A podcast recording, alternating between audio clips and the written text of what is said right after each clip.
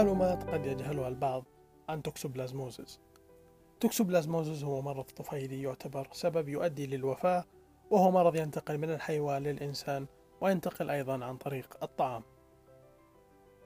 وهو أحد الأمراض المثيرة للجدل. هذا المرض الذي يسبب الوفاة لأربعين مليون شخص في الولايات المتحدة فقط. قد يكون قاتل مثل ما ذكرنا بالإضافة إلى أن هناك لبس عند البعض إذ أن فئة من الناس يعتقدون أن القطط هي السبب الوحيد لهذا المرض ولكن هذا ليس صحيح إذ أن الطعام ينقل التوكسوبلازما وسنتطرق لهذا الموضوع لاحقا ما هو السبب ل toxoplasmosis؟ السبب هو طفيل Toxoplasma gondii وهو يصيب معظم الحيوانات ذوات الدم الحار ويسبب مرض toxoplasmosis ينتقل بأحد الطرق الآتية استهلاك الماء أو الطعام الملوث بالطفيل أو عند بلع تراب ملوث بروث قط مصاب أكل اللحوم النيئة أو الغير مطبوخة وعلى وجه الخصوص لحم الضأن ولحم الصيد ولحوم الخنازير التي صادف أنها مصابة بالتوكسوبلازما. قد تنقل الأم الحامل التوكسوبلازما إلى جنينها إذا كانت مصابة.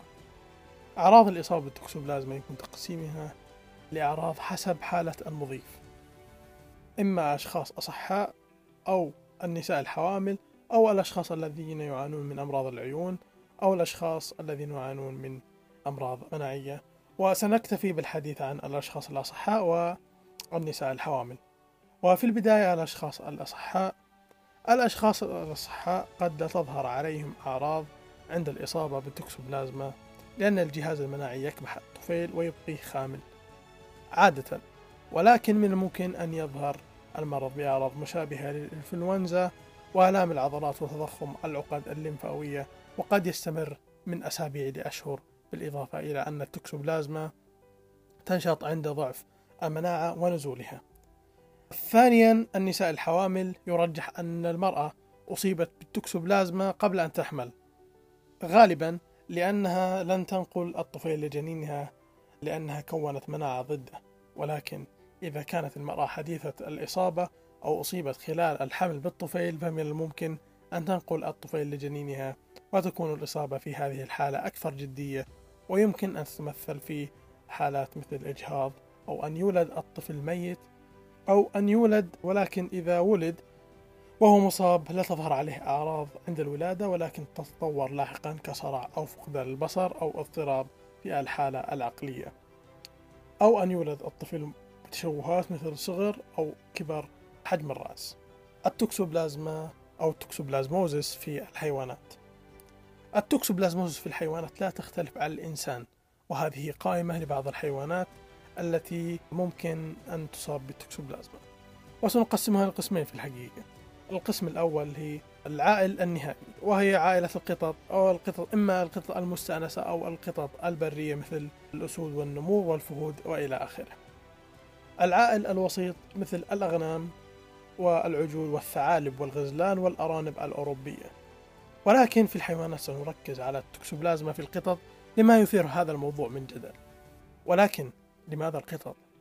لأن القطط هي العائل النهائي للتوكسوبلازما مثل ما ذكرنا سابقا بالإضافة إلى أن نمط حياة القطط سواء البرية أو المستأنسة يساهم بشكل كبير لإصابتهم بالطفيل. كون المستأنسة قد تكون من التي تعيش في البيوت والبرية تختلط على اللحوم النيئة في الصيد. الأعراض في القطط على غرار ما يحدث في الإنسان فإن التوكسوبلازما لا تظهر أعراضها في الحيوان المصاب غالبا. وتظهر في أقلية تكون مصابة بأمراض نقص المناعة مثل فيروس نقص المناعة في القطط feline immunodeficiency virus وسرطان الدم في القطط feline leukemia virus وقد تتمثل الأعراض في ارتفاع درجة الحرارة فقدان الشهية والإجهاد. الأعراض الأخرى تعتمد بشكل مباشر على وضع العدوى إذا ما كانت حادة أو مزمنة وأيضا مكان الطفيل في الجسم. فإن كان في الرئة سيسبب التهاب رئوي وإن كان في الكبد من المحتمل أن يسبب اليرقان وإن كان في الجهاز العصبي المركزي ربما يسبب العمى والتهابات العين والتشنجات وصعوبة البلع والمضغ. وأيضا عدم السيطرة على الإخراج. من الممكن تشخيص التوكسوبلازما من خلال التاريخ المرضي والأعراض الكلينيكية واختبارات ال serology و PCR و ELISA و immunofluorescence antibody test و histopathology و oocyst detection in drinking water. وهنا نصل إلى السؤال المهم. هل يجب على المرء أن يتخلى عن قطه؟ الجواب هو لا لأن امتلاك أو اقتناء قط لا يعني أن المرء سيصاب.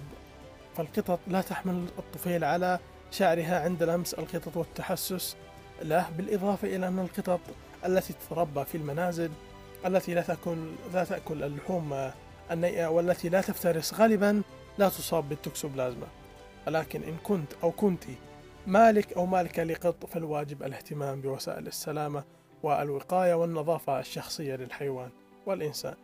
للحد وتقليل من فرص الإصابة بأي مرض وليس التوكسوبلازما على وجه الحصر. وإلى هنا سيداتي وسادتي نكون وصلنا إلى الختام ونرجو ونتمنى أن تكونوا استمتعتم. في حفظ الله ورعايته.